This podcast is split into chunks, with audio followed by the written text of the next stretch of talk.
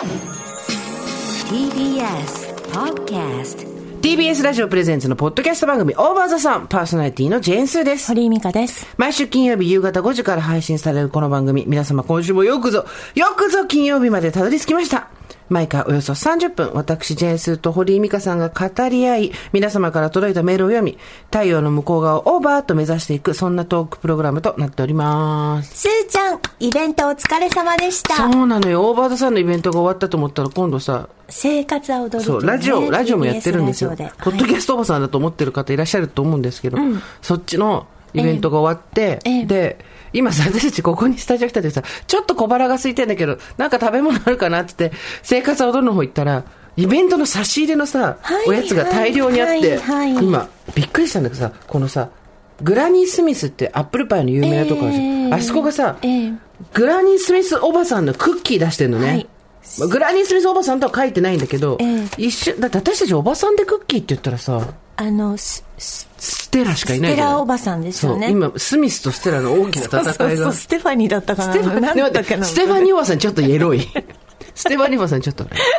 そう、やった、やってきて、その、おばさんクッキー戦争。おばさんクッキー戦争が始まってるんですよ。ええなので、それいっぱいもらってきて、ちょっとむしゃむしゃしながら、また、はい。申し訳ない。見た？ーどうでした？どうでした？ってことは見てないね。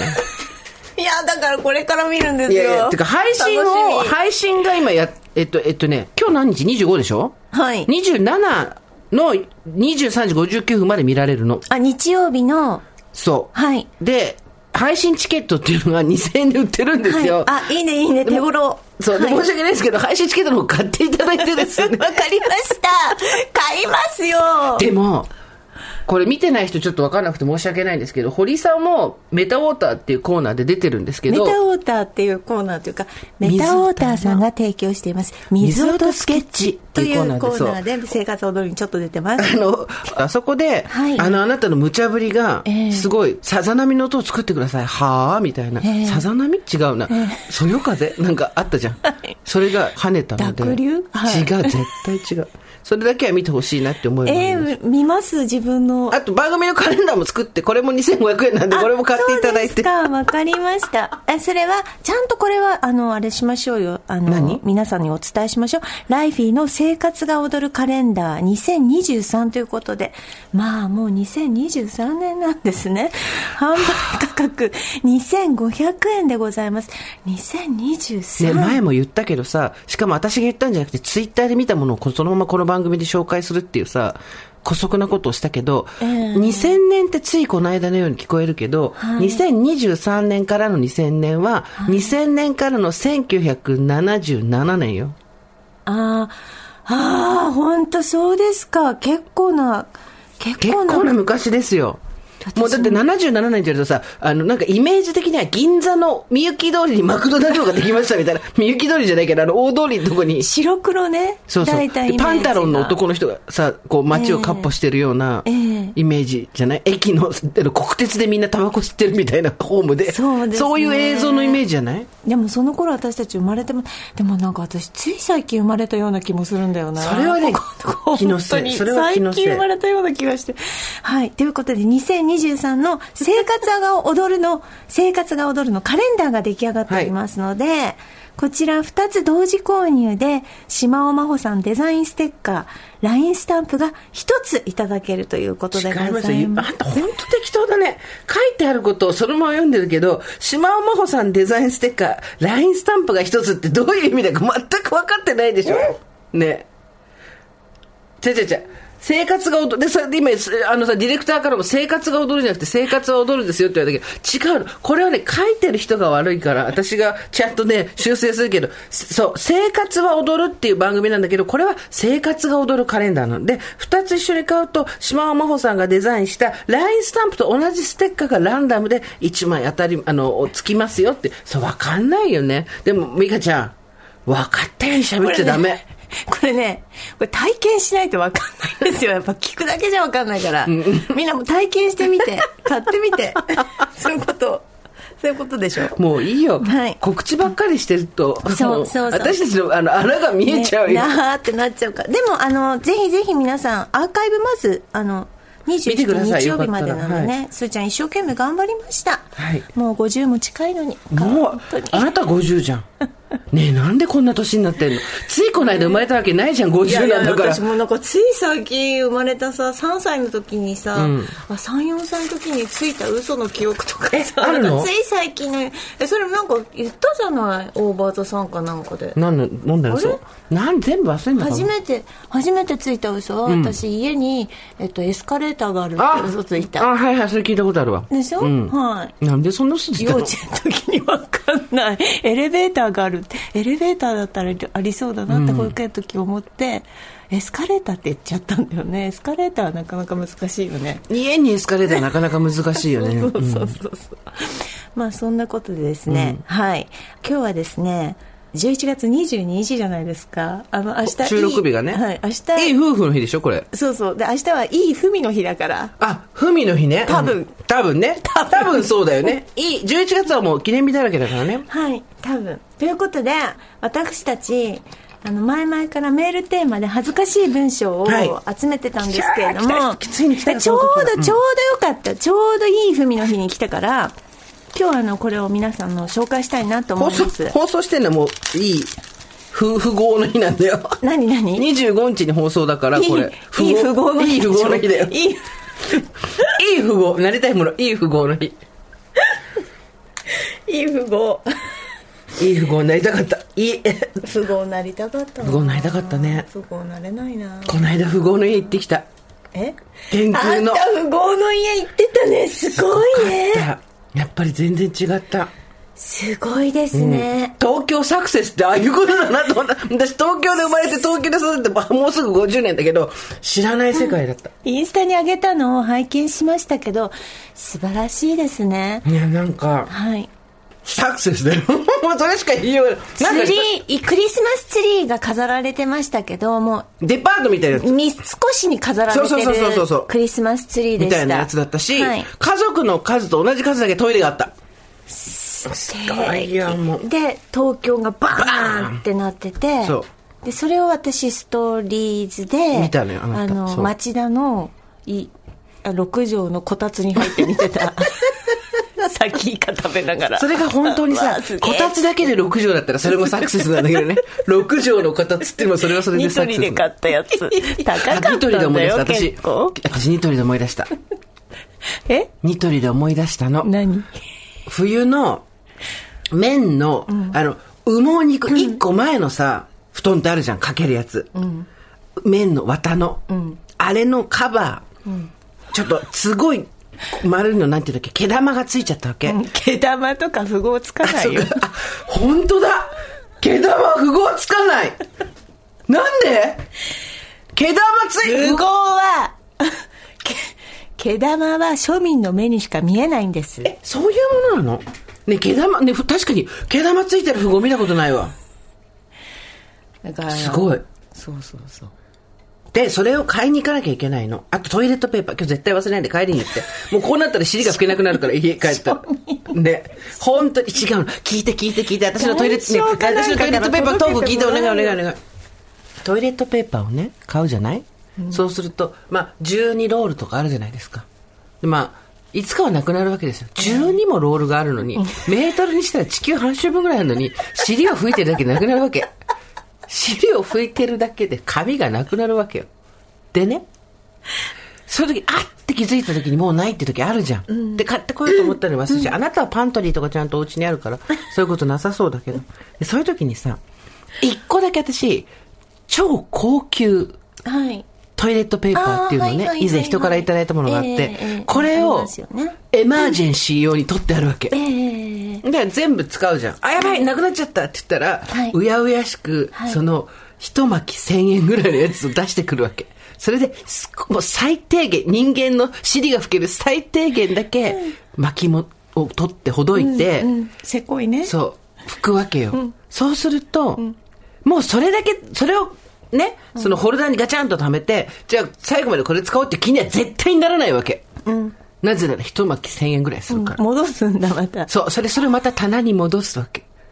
で、これによって私は救われて、これで今年、2022年、7回は救われてる。さすがさすがです。そこだから使っちゃわないところが素晴らしいですね。そうで、それ戻すでしょ？で、買うじゃん。で、それでまた使ってて忘れて、あ、ないってなったら、そーっと出して、1年かかってまだワンロール終わってないから。さすが。これね、ライフハック。皆さんにお勧めしたい。そうね、安いペーパーだったら、ガーってもそのままなくなっちゃうから。で、またそれで、ああってな、同じことの繰り返しだから、絶対。なるほどそう。アマゾンとかで売ってるのでもいいし、お友達に今年の誕生日プレゼント何がいいって言われたらトイレットペーパーっつって、1ロール3000円の羽衣みたいなやつでしょそう、そんな高くないと思うけどね、いやいや羽衣いやいやいやいやまあ、イメージ、イメージ。そう。で、それを、もらったらやっぱね、人はね、ババババッとは使わないよ。はい。そうね。そう。そうしましょう。3巻。き、いや、2巻。き、1巻きでもいけるかもって言いながら、どっちが心もとなくなるのねそれ。っていや、でもやっぱり、それが命綱なの。そうですね。一人暮らしの人とかは本当にそうしてほしい。そうしてください、皆さん。い皆さん。いこと年末だからすーちゃんもいいこと大放出してくるから今日のオープニングトークで覚えておかなきゃいけないのは、今、クッキーのおばあちゃん男性戦争が起こってるっていうこと、一つ。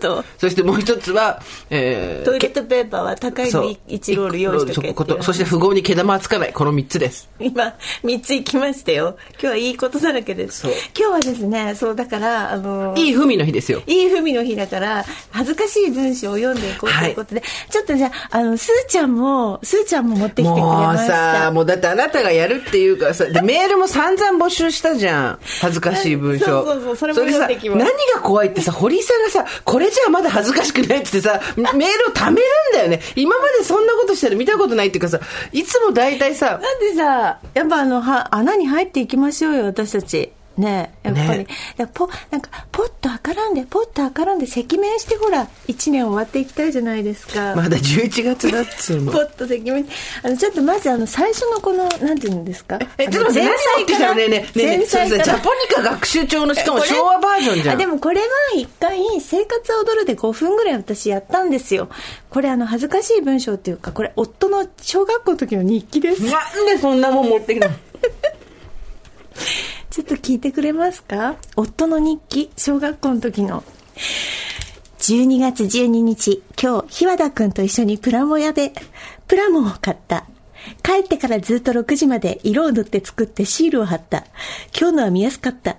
今日はヘリコプターができた。先生からのあの赤ペン。そのうち家中プラモデルだらけになって寝るところがなくなっちゃうんじゃないの？次。12月19日。今日日和田くんとプラモをいろいろやっまたたかよ。家にあったロックバギーというのを作った。見やすかったので1時間と15分でできた。すごくかっこいい。先生ロックバギーって何の模型かな？次。かわいいね。12月20日月曜日今日体育で縄跳びをした。僕はどの科目も生き残った。優勝かな。それといろいろしたから今は絶好調だ。いろいろって何したのね？えねえ何したらすごい気になる？いろいろ何をしたの？先生絶好調男なのね。カープの山本浩二みたい。え、そこ中畑じゃないんだ。絶好調って言ったら中畑しかいないけど。それ広島限定？ねえ。絶好調男って言ったら中畑でしょえ、そこ広島でやっぱカープが来るんだ。ちょっと待ってちょっと待ってちょっな、ぜ、な、ねえ、中畑清絶好調、絶好調中畑清だよね。あちょっと選んで選んでいいですか？あ12月22日。今日は日和田くんの犬のパコと。日和田くん日和田くんとばっかり遊んでるの。日和田君以外友達いないのね。ばっかり遊んでる今日は日和田くんの犬のパコと遊んだ僕の足をかじって引っかき傷ばかりだ。最後にはパコがはぐいくなった。え？はぐいくなった。では可愛い犬だ。はぐいくなった。多分広島弁でない可愛くなったみたいな。なのかな？はい。はぐいくなった。感じ？うん。ちょっと待って。ねもうやめね旦那のかわいそう旦那の。3月。今日は今日は音楽でメネットの演奏をした。お僕は高音と中音を吹いた練習した甲斐があっていい具合にできたそうそうもう3日だ最後の月だから引き締めていこうと思います突然ので済ませちゃう。ね、でもさ、可愛い文章じゃん、それ。恥ずかしい文章っていうか、めちゃめちゃ可愛い文章じゃん。読んでいくじゃないですか。読んでいくと突然、3月22、今日は卒業式の練習で誰にも注意されずにうまくいったっていう、まさかのこれが小学6年生だったっていうことが判明するんですよ。ごめん、もう少ししたらと思ってた。日和田くんと遊んだり、犬のパコと遊んだりしてる。3年、3年くらいかなと思いながら聞いてた、今。ええ、日和田くんと遊んで、プラモを作って、それで、卒業式を迎える6年生の、あの、日記でした。絶好調、中畑清。はい、はい。これを、なんかあの、ずっとあの、書棚に置いてあって、はい。まあ、見るとね、うん。もう50過ぎたおじさんですけど、はい。小さい頃可愛かったなと思って、私はね、よく見てるんですよ。うん。あ、こんなに可愛いところもあったんだなと思いながらね。そうね可愛いなと思って。ただまさかの毎日プラ今日はプラモを作った。今日は犬のパコと遊んだっていうのが6年生だったっていう日記でした。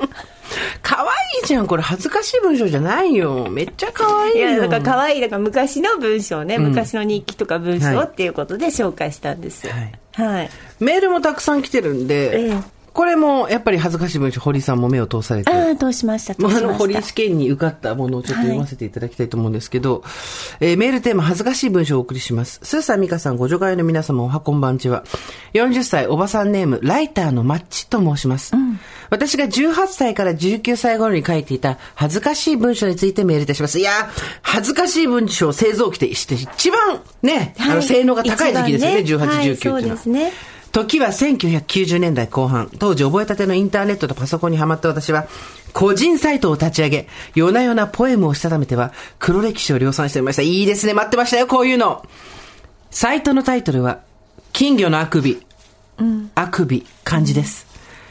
当時デビューしたてでブレイクしていた椎名林檎さんの影響です。金魚のあくび。そして10年くらい前まででしょうか、時々ふと思い出して、金魚のあくび、半角明け、当時のハンドルネームで検索すると、はいネットデブリとなった私のサイトがかろうじてヒットしていたのですが、残念ながら今は当時のレンタルサーバー会社自体がなくなっているのか、さっき検索したらもう出てきませんでした。はいなので、リンクやスクショをお送りできず、原文ままともいかず、申し訳ないのですが、うっすらと記憶しているポエムの一部、概要をお送りします。タイトル、タバコのような女になりたい。あなたのタバコになりたい。いつも懐にいて、いつも求められて、亡くなるとあなたは焦る。はいあなたにとって、タバコのような女になりたい。わかります。こういうの。こういうのをしたためたくなる。非常によくわかる。当時の彼氏がヘビースモーカーだったんですね。年上で大学生でした。これを書いて翌年に就職で上京し、遠距離恋愛となったのですが、1年足らずで彼が浮気、吸い殻のようにポイと捨てられてしまいました。何うまいこと言ってんの？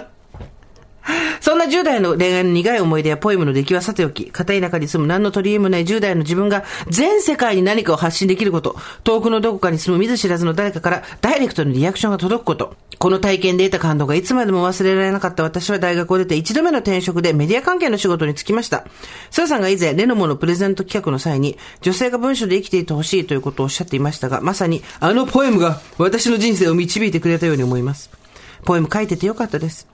そして、こうして初心に帰ってフレッシュな気持ちでまた仕事を頑張ろうと思わせてくれた、今回のメールテーマに感謝です。あら、言い方ね、そんなこと言っていただいて。ミカさん、このテーマを希望してくださりありがとうございました。はい長々と乱筆乱文になって失礼いたしました。ますます寒くなってきましたが、スーさん、ミカさん、スタッフの皆様、ご助会の皆様、どうかご自愛ください。うんいい文章でしたタバコのような女になりたいええわ、かるよ。ええ超わかる。いいですね、えっ、とじゃあスーさん美香さんおはこんばんちはあ、こんばんちはこん。なに恥ずかしい文章を昔書きました。おばさんネーム天然が大好物と申します。49歳です。まあ、同い年ぐらい。ねうんこんな恥ずかしい文章をまさに昔いっぱい書いてました。高校生の頃、秋元康先生の本などを好んで読んでおり、はい自分でもポエムっぽいものをメモやノートの切れ端などによく書いていました。書くよね20代前半くらいまでパタッと書かなくなってしまったのですが、その切れ端をなくさないように自分でノートに書き写し、大切にまとめておりました。主に恋愛でのを感じたことなど、ほぼ実体験から書いているので、恥ずかしいのですが、今回のメール募集にぴったりだと思い、メールをさせていただきました。はいこちら、28年前、ドキドキ。21歳の時に、ドキドキ。もう、もう危ない香りしかしない。タイトル、エンドレスラブ。エンドレスラブ。終わりのない愛。もう恋人同士にはならない二人。お互いに待つ人がいる二人。今でも心から消えないのに。どうして忘れられないのに。きっとあなたもそう思っているはず。それなのに、もう過去になってしまった二人。二人が終わった時、言えなかった本当の気持ちを言った。全部言い訳に聞こえるよ。そう言ってちょっと怒った風に私の頭をつついた。うまくいかないもんだな、恋なんて。あの時ああすればよかったのってのが多すぎる。そう言って優しく笑った。ああ、大好きだった笑顔。今では私の知らない誰かにいつもそうやって笑いかけてるの？というですね。工藤静香さんみたいですね。いいですね中島みゆきさんが作詞をした工藤静香さんの歌のようですね。いいですね。小田先生でもありますね。そうですね小田先生ですね。ちょっと顔がポッとこうね、頬がいいですね。書いちゃいますよね、このね。なんかちょっとあの、写真が載ってるのはそれ何ですか？え？それすっごい気になるんですけど。あ、これですか？はい。こちらは、過去に書いた恥ずかしい文章。スーさん、ミカさん、おはこんばんちは。捨ててなくて恥ずかしいものはあると今朝仕事に行く前にバタバタの中で少々探しましたところこれはというものがタンスの 奥底から見つかりタンスの奥底にあるよね。ねえあるよね。埋まってるよね。私も今日タンスの奥底から持ってきました、はい。開けて読んでびっくりポエムのタイトルはなんとなく覚えてはいたのですが内容はすっかり忘れていました、まずは取り急ぎお送りしたいと思いますポエム2編なんでポエム書いちゃうんだろうでもね、ポエム書くよ、やっぱり。息をするようにポエムを書く時期っていうのが人にはあるんだよ。本当？私ポエム書かなかったなポエム、ポエマーじゃなかったんだ。ポエムじゃなかったな。ポエム2編。25歳の時のものです。もう、ポエムっていうことだけで恥ずかしいわけで。そして、読んだのは、彼オンリーです。かっこ。自分の彼氏っていうところも恥ずかしい。チャコ。チャコは、だから、じ、自分の名前をチャコって言ってたのね。あの、本名は違うお名前なんですけどね。じゃあ、もうすぐ、チャコタン。チャコの誕生と書いてチャコタン。あ、っていう、今、もう、今、今もう始まっちゃうの、ポエムね。ね、ポエムの入りがすごいスムーズすぎてわかんないんだけどさ、どこからがポエム？もうすぐチャコタンっていうタイトル。ちょっと待って。これ25歳。いや、か、読んだのは彼オンリー。はい。彼にしか読ませてないってことでしょ？あ、そっかそっか。もうすぐチャコタン。チャコが欲しいものがあるとすれば、それはどこにも売っていないもの。しかも、チャコにはもう誕生日クリスマス、海外土産。あれこれ与えていてあげるものがないという。本当にそうだ。少なくとも品物としては。でも、チャコの欲しいものを告白します。あなたの役に立てる能力。もうすぐチャコタン。四半世紀、記念のチャコタン。シャコタンみたいな言い方してる。低い車、車高の低い車みたいな。シャコタンじゃない。チャコの誕生日だからね、チャコタン。チャコタンは彼の造語、チャコのお気に入りの。続いて、チャコ賛美歌。チャコタン賛美、チャコタン参加です。チャコタン。もうちゃんと読んでください。もうとにかく誕生日において自分のチャコの、お、えー、についての、誕生日についてのポエム2編目です。チャコタン参加です。チャコタン参加。ケーキ買いに行こう。チャコタンだからね。シャッターの降りている日曜の商店街。年中無休なんかは理想の全てではなかった。路地の片隅の日だまりが、ふと秋の訪れを知らせて、空が一瞬にして高くなった。ケーキ屋は果たしてあるのだろうか果たしてあるのかどうかそんな贅沢な昼下がり。それはどこにも売っていなかった。そしてそれは、チャコを満たした。どういうことチャコを満たしたってとこまでちゃんと読みなよ。チャコタン参加だよ。チャコの誕生日だからケーキを買いに行こうねと彼が言いました。で、日曜日の商店街歩いてみると、全部休み。開いてない店が。ね。で、年中無休っていうのは理想の全てじゃなかったんだなと。で、ケーキ屋さん果たしてあるのかなあるのかなと思って、わかんない。ね。な、なかったけど、なかったけど、すごく二人でお散歩できて楽しかったってことでしょ？それはチャコを満たしたんだよ。だからあの、受験の英語みたいだよね。それはチャコを満たした。心から好きだよ、チャコ。25歳の時のポエムですよ。しかもさ、これさ、縦書きのワープロなんだよね、紙が。すごいね。最高だねすごいね。2001年9月7日って書いてるから、ね。この男とはどうなったんだろうね。チャコタンしてんのかなチャコタン何歳になったの結チ局。ャコタンは今ね、チャコタンは今。まだ年齢書いてないのかな？でも2001年で、うん25歳でしょ、でそっからほぼな私と同じぐらいよそうだ。そろそろ半世紀のチャコタン来んのよ この間までは四半世紀だったけど半世紀ちゃんちゃんこチャコタンっていう。そうそうそうちゃんちゃんこチャコタンそう。それ60の時ね。ちゃんちゃんちゃんこちゃんこたんたちゃんちゃんかちゃんかちゃんかちゃんかこ、ちゃんこちゃんこチャコタンっていうのは？ちゃんちゃんこチャコタンよ。ちゃんちゃんこチャコタンちゃんちゃんこチャコタンが来るんだよ。じゃあちょっと、すごいね。ちょっと、あの、見せてもらっていいですか？私さっきそそれやるって突然さっきさ来た LINE が来たから家まで帰って取ってきたわけ。ありがとう。でこれ何かっていうとえっ、とお茶の水のガラクタ貿易で買った模造紙みたい厚手の模造紙みたい全然あれしてないんだけどみたいなものに何を私は思ったの？中学ぐらいからねよくわかんないねクリエイティブノートみたいなの持ってるんえー、ですよ。素敵でも、あの、表紙もおしゃれなノートですね。顔。素敵な。でもねこう字がやばいんですよ。こうなんか昔っぽい字じゃないですか。丸文字でもこういう字書いてた。そうそうそう。ああこれ10 14だね。懐かしいね。14うわこれ読んでないんでこっから読むんでちょっとあおえこれ大丈夫かな。おえだよね。12月のごたごたと大雪の前日。必要な男友達それを思う人私。12月のごたごたクラスの他の子がみんな好きな人のことでドキドキしたりシクシクしたりしているのを知ってすごく嬉しかった14の感覚はみんな持ってるんだねその中でもおとなしい子が少年を好きなことを知った13の頃からずっと好きでも少年にも13の頃からの思い人がいてもうこれはダメだってことを知っていた私と同じでも彼女の方が一途だわ。でも少年も一途にある女を好きだった。世の中うまくいかないね。世の中うまくいかないねのねはちちなみにアルファベットの NE です。世の中うまくいかないねってことです。少年は私とあの人のことを全て大体知っていて、過去のことも知っていて、私の汚いところも綺麗なところも全部知ってた。そんなわけねえよ。だから、全くとは言えないけど、恋愛の情はなかった。だってお互い全部知ってるからつまんないじゃない？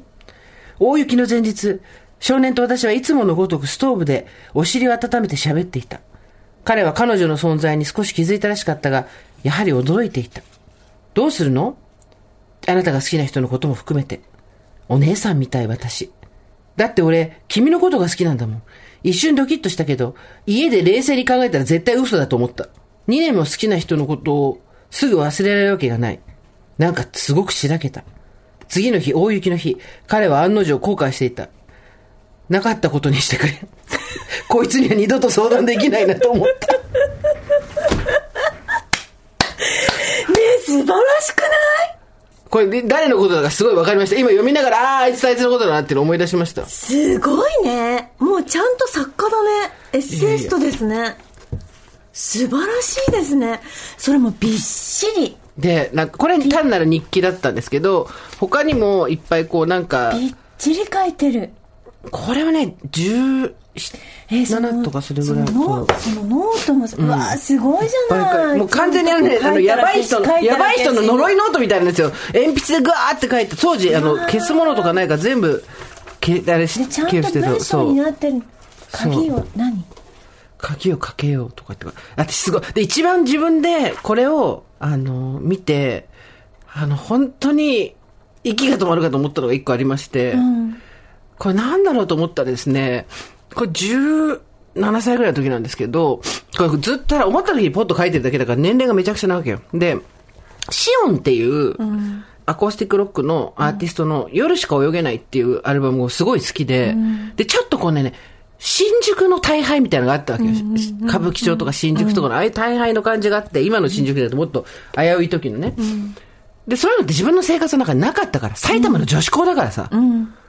で、それを聞いて多分ちょっと酔っちゃったんだよね。はいそういうのにすごく。はいその時に作った歌詞が出てきました。嬉しい嬉しいどうしてバラバラになっちゃったんだろうね。今から考えても、わかんない。わかんない。わかんないことだらけ。腹に喧嘩したよね、いつも。あんたの灰皿と、私の靴が飛んで。私の靴がガラスを割って、下を通っていたヤクザにあんたが3発殴られた。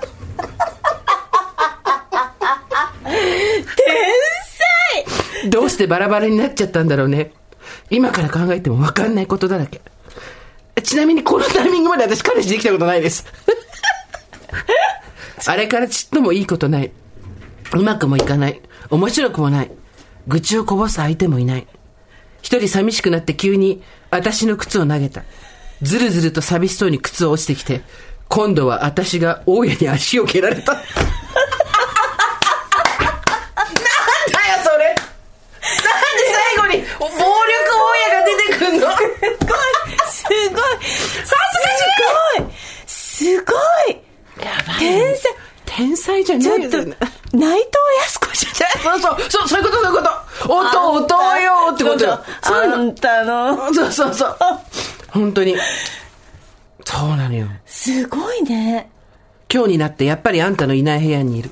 昨日蹴られた足を引きずりながら、かばいながら、そのことばっかり、あんたのことばっかり考えてる。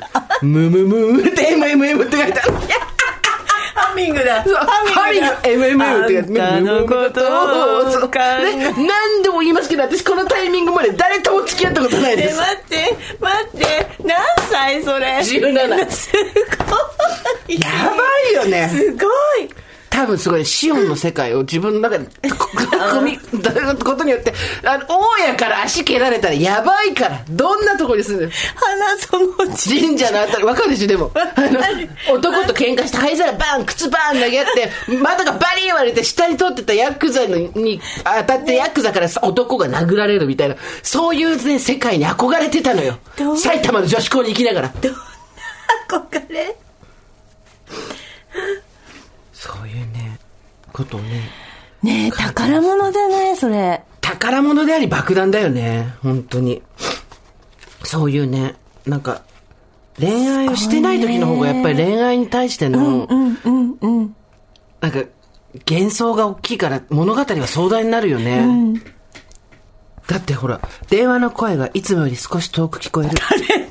謝らないで。謝らないで。そしてこれ以上、あなたを責めさせないで。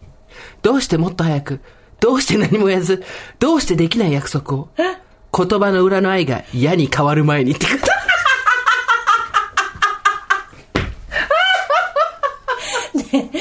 天才もう天才何度も言うけど、この時もあの、ひ恋愛経験ゼロの処女だから、マジで。なんかおばあちゃんおばあちゃんのことなんだ おばあちゃん嘘ついてる。おばあちゃんおばあちゃん本当に。うん。あ、つなんか怒ってんだね。これすぐガーッとか書いてるけど、どんなに非常な人間でも必ず一度は泣いたことがあるって書いてある。このように生を受けた瞬間、周囲の安堵や感激の涙をよそに、一人は泣くのだって書いてあった。なんでこんな怒ってんの？やばいな。すごいねよくこの世界に出てきたねあなたてかさ、ここのまま穴に入ってりゃよかったのに。いやいやいややっぱ出るべきしてでこう書くべきして書く人になったんだいやねいやいやいやいや。それすごいもう高値で売れるよそのいやもう絶対か、そこれ一番やばいのが、私がなんかこの後、なんか、なんかの間違いですごい有名な作家とかなった時に、ん死んだ時回顧録とかで作家されたら地獄ですよ。あとね、よく、よくわかんない。カルタも自分で作ってます、これお願い。します論より証拠。やっぱりあなたはあの子を取ったって だからこれも14歳ぐらいだから、14歳ぐらいだから、何にもないの。想像なの。可愛い子には旅をさせ、私は一人家を出たって書いてある。ね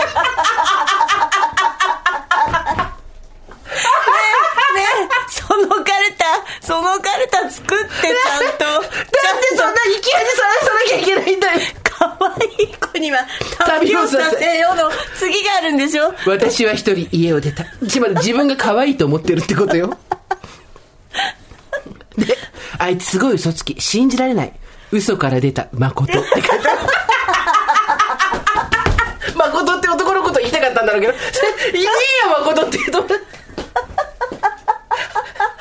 で、それが、それが、ちゃんと、ちゃんと、なんていうの、この模造紙みたいな紙がいたの一冊の本になってるんですけど、それこうちっちゃく自分でこうカード形式で四角で囲ってそこに書いてある。あああ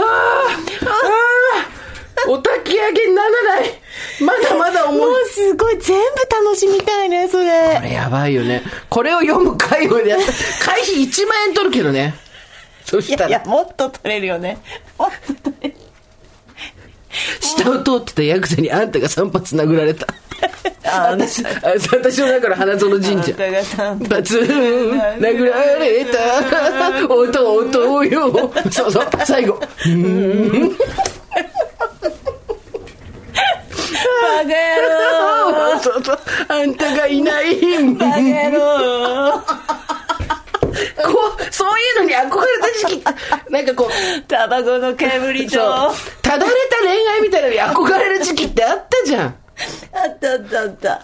あんたさ、人に散々言ってるけど、泣き笑いしてるけど、自分はどうなのよ。私はちょっとね、気持ち悪かった読んでて。なんで？え、てかさ、すっごいクラシックな日記帳出てきたね。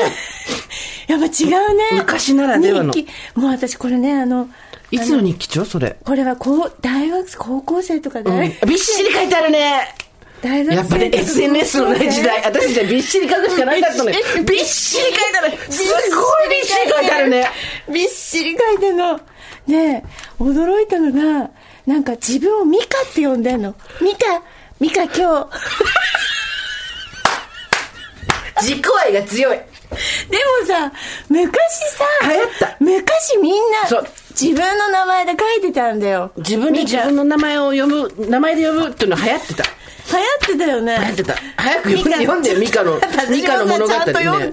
ちょっと読んできてないからさ、どこどこをあれ読んだらいいかちょっとなんだか。ちょっとなんか、そななミカの、ミカの、でも見てこれ。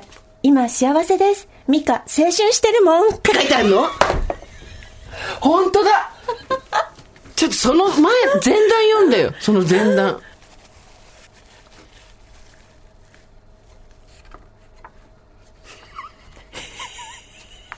もうダメだ、私。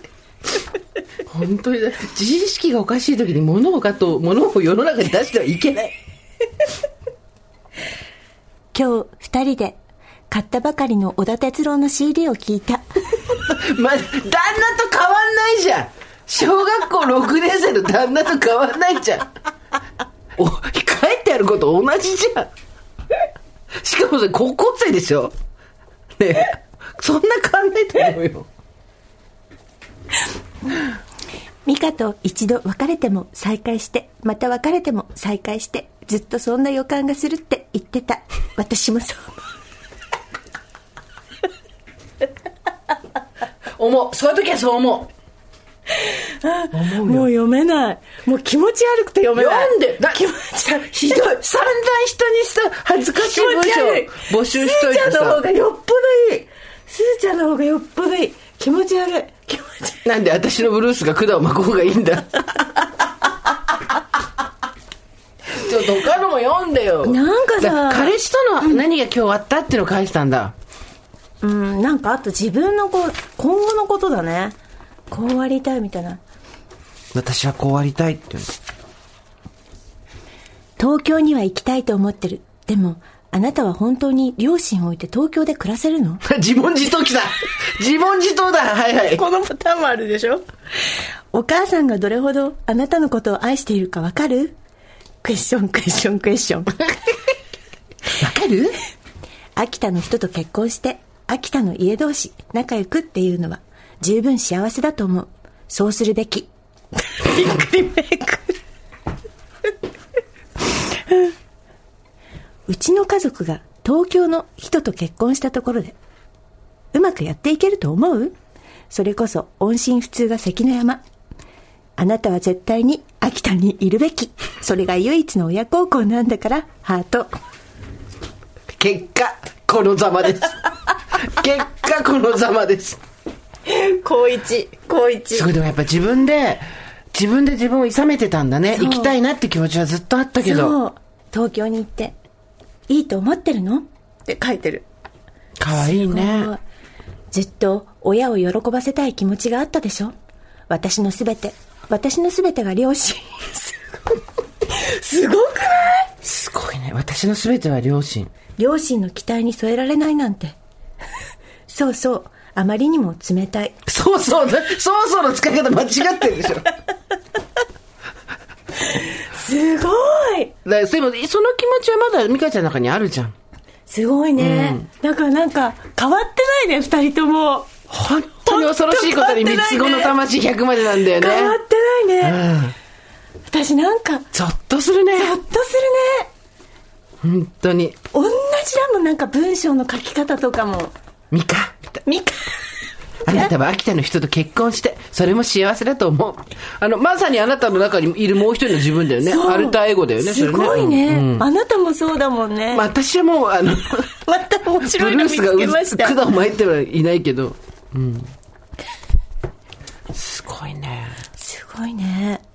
なんか、突然、こう、何か創作したくなったり、こう自分で自分に話しかけたくなったりするタイミングが来るんだね。今なんか脳がカッカしちゃって、すごい恥ずかしくて。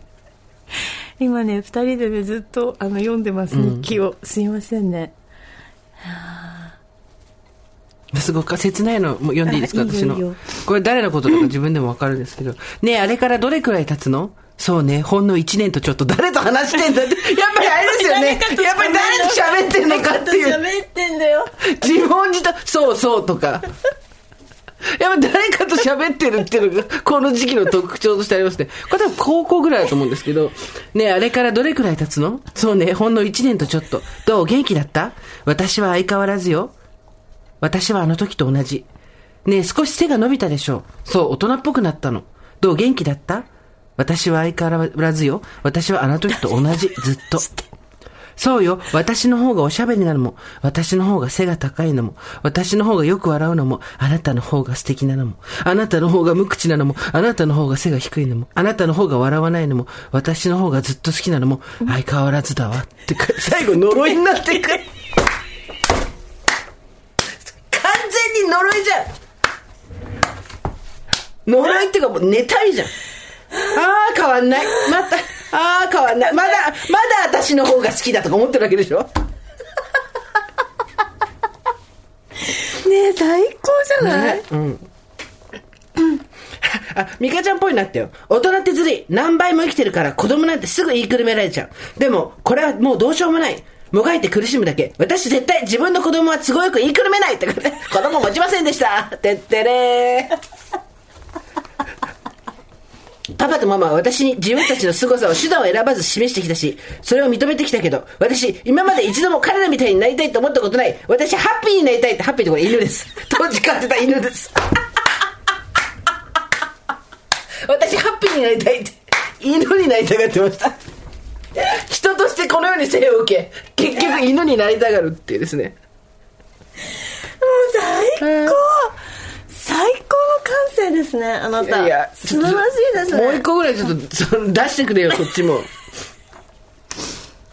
1月2日、今日は初売りに行った後、洋華堂の上の旭川でご飯を食べた。これラーメン屋ね。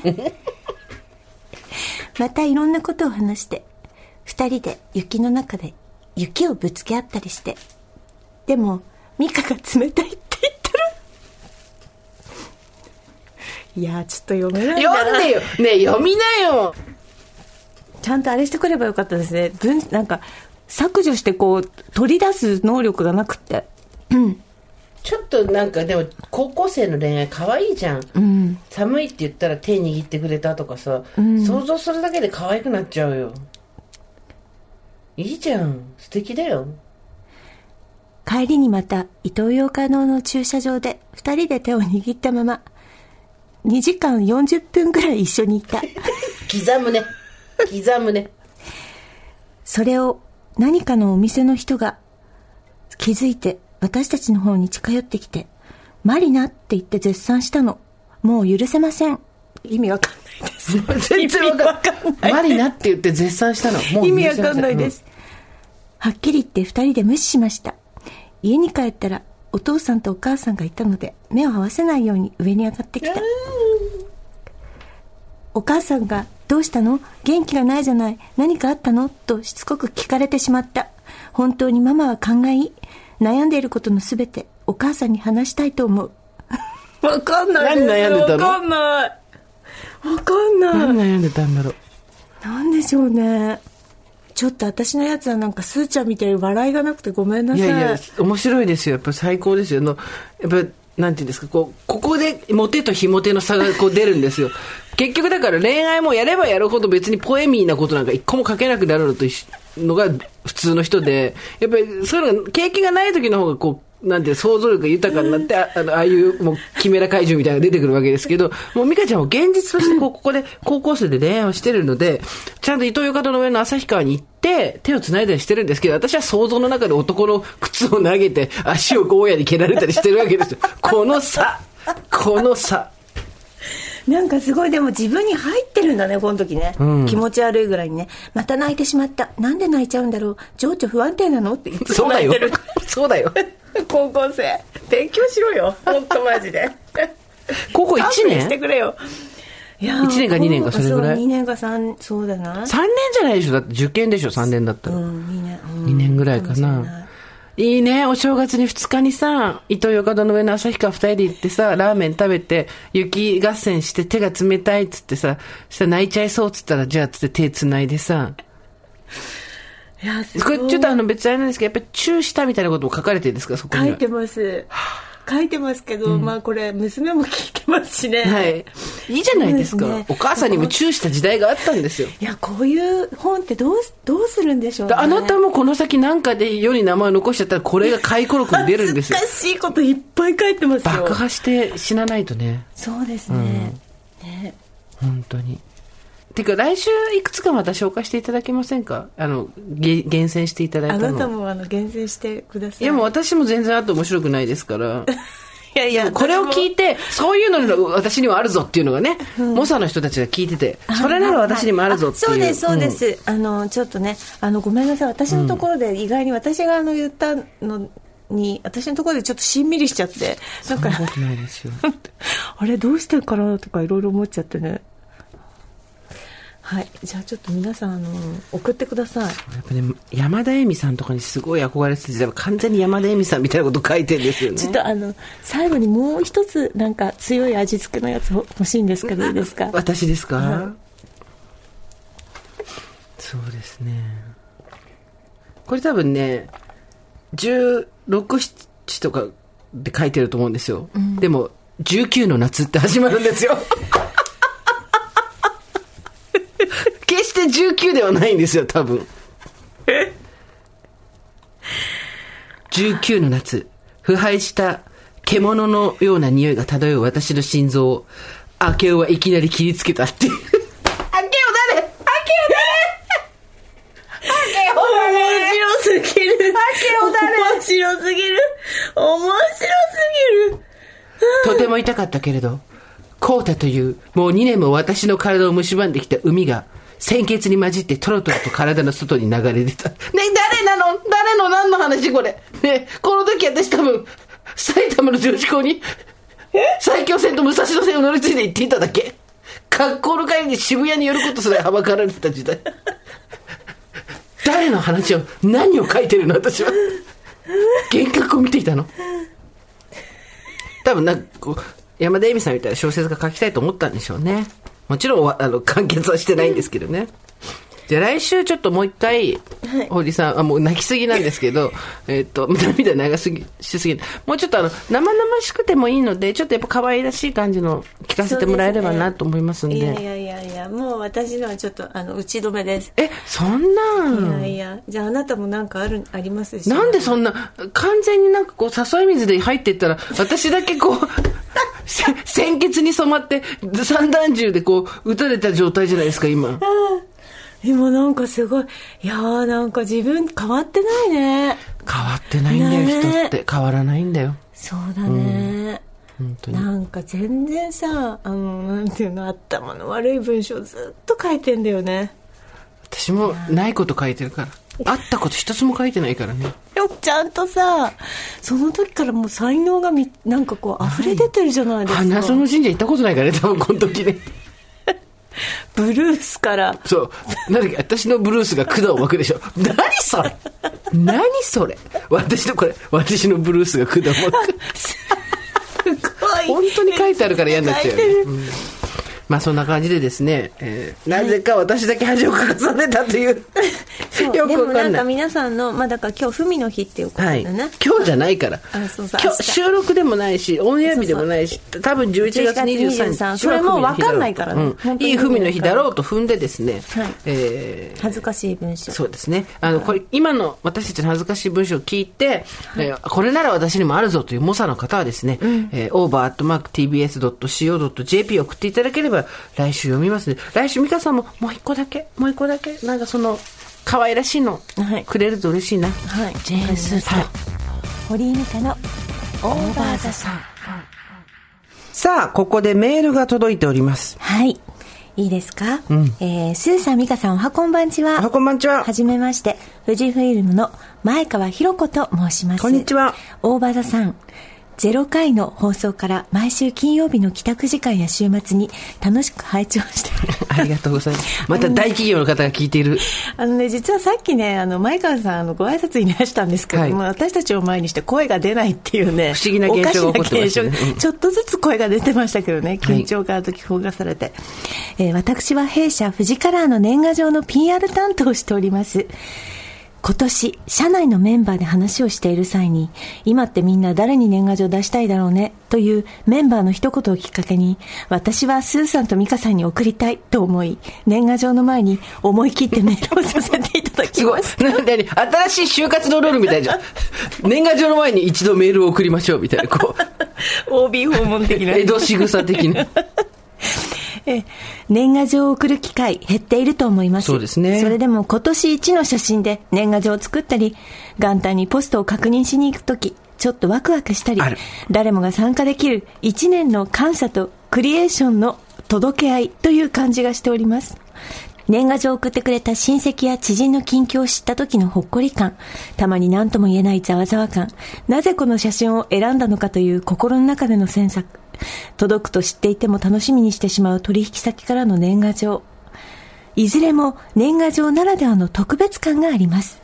2023年の始まりにお二人とご助会の皆さんと年賀状を送り合うというのはいかがでしょうか？といただきました。はい。ありがとうございますあれ、富士フィルムってことは、あれですよ、私たち世代から、お正月を映そう、富士カラーで映そうですよ。そうです。美人は美人に映るけど、そうでもない人はそれなりにそうそれなりにこの野郎。懐かしい。懐かしいどうせ私が危機気に三役でしょ。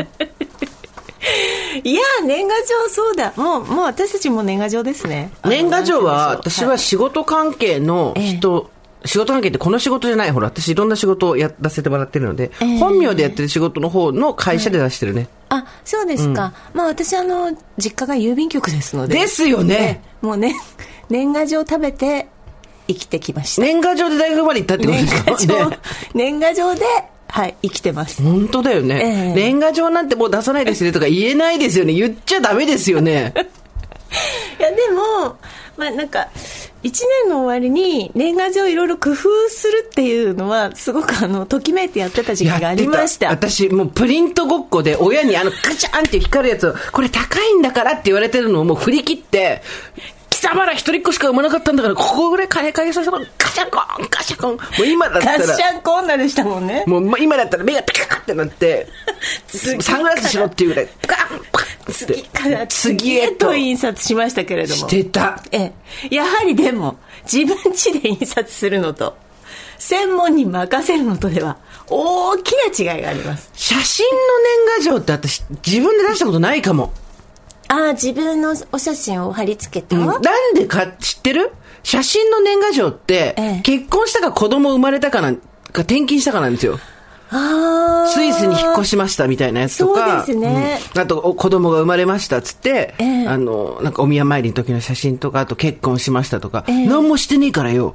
私の等身大の写真がこうそのまま送られてきてもさ、でもなんかプロフィール写真みたいな潜在写真？みたいなのももうガンガン貼り付けていくのいいですよね。あったおかでしょ、完全にそれやったら。どうして？こんにちは。だって本名で送ってんだよ。どうして？いいじゃん。いやいや、もっとさ、なんか、なんつうの、講演会とかやるタイプの文化人に言ってくれよ、いやだからそれをみんなあの普通にしていきましょうよ。えだったら見慣れるじゃんみんな。だったら、一緒にやりましょうよ。え？私たちどうせあなたはもう写真の年賀状出してきた組でしょ？ここでね、すごいカーってね、分かれるからね。写真の年賀もうじゅそうそうそう出し出してきました。子供が小学生になりましたとかさ、ええ。そういうんでしょ、ええ。くそ。一時期あの同じ定点観測しようみたいな、同じ場所で流行ったんですよ、あ同じ場所でみんながね。撮っていく、うんうん。徐々にこう姿が変わっていくって毎年、覚えてんねえよ、去年のこと。だ。というですね、ええ。ひがみ、妬み、そねみを。妬み。で、年賀状のあれではあるんですけど、なんとですね、はい。前川さん、あの、メールいただいたんですけれども、はい。オーバーザさんの年賀状作りませんかということで、嬉しい。まあ、11月25日でしょ、これ配信。だからまだ誰も年賀状のこと正直考えてないと思うの、まだ。私たちはもう早いから何でもせっかちでしょ。死因せっかちだからね、私たちね。発車も華々しいからもう年賀状をはい欲しいかなと思ったんだけど、年賀状出してくださいって言うんじゃなくて、ええ年賀状みたいなメールをくださいっていう。あ、あ、わかりました。年賀状みたいなメールを皆さんから募集する。一年こうでしたね。うん。で、来年もよろしくお願いしますってそいうう。。でね、本当に前川さんは、はい。おばあさん0回目から聞いてて、ええこういう人が会社で企画を通してくれるわけよ。もうそこら中にみんな、こうなんていうの、あの、私たちのね、ええあの、おばさん連合軍のですね、はい。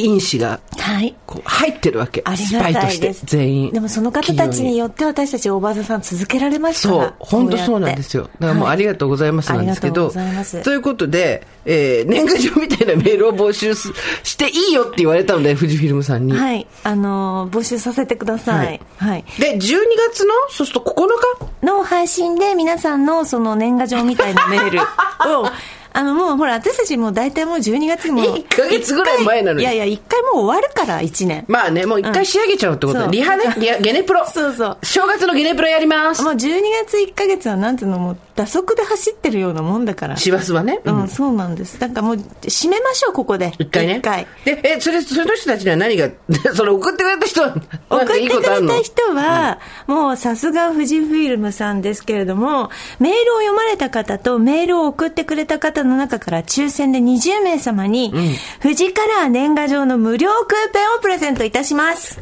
こちらですね、富士カラーの年賀状公式サイト、公式アプリでのご注文に利用できるクーポンとなっておりまあして。、じゃあ、本当に写真送るタイプの人超欲しいやつじゃん。そうです。そして、気が利くでしょ ?12 月9日に、あの、配信されるものっていうことは、まだだってほら、2、3週間時間があるから、年賀状に間に合うわけ。間に合うね。リアル、リアル年賀状に間に合うわけね。ちゃんと2023で使えるからみんな。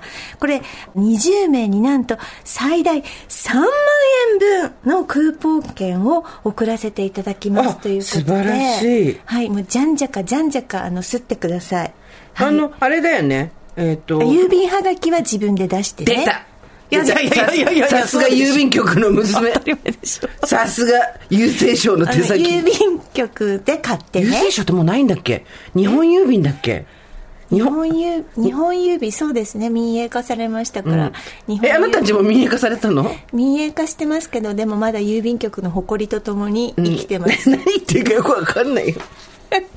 はい。ということでですね、あの、皆さんぜひぜひ年賀状みたいなメールということで送っていただきたいと思います。明けましておめでとうございますから始まるようなことだよね。そうね。です、そうです。で、それをクリスマスよりも前に読んでいく。早い。はい。トレンドセッター。はい。違うわ。なんかあの、自慢でもいいですよ。どんいろんな。年賀状でいいですよ。うんあとあの、この写真を使う予定だっていう家族の写真あとか載せてもらってもいいですよ。素敵です。あの、私の知り合いで、まあ、知り合いの、遠い知り合いの方ですけれども、あの、毎年、あの、優秀なお子さんのご歴々を書いてくださるおじいちゃまがいてマジで？この度長男の孫が京都大学に入学しっていうのがつらつら 私それを読むのが本当に楽しくて、あのそういう年賀状でもいいですしねそうですね。はい。はい。近況と、そうですそそううです。来年こうですみたいなこと。を。そうですそうです。じゃあ、私たちからもなんかしないと。そうですね。じゃあ年賀状作りましょう私たちも富士フィルムさんで。はい。はい。はい。わかりました。作ったものを。写真のやつ？あ初私の人生初の写真年賀状？いいですか？お正月を写そう。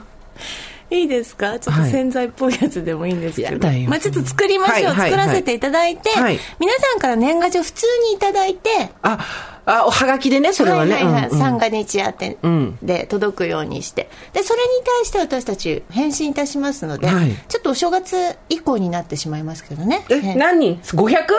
最大500だって。最大 500? 最大、どあすごいうする ?50 しか来なかったの。悲しい。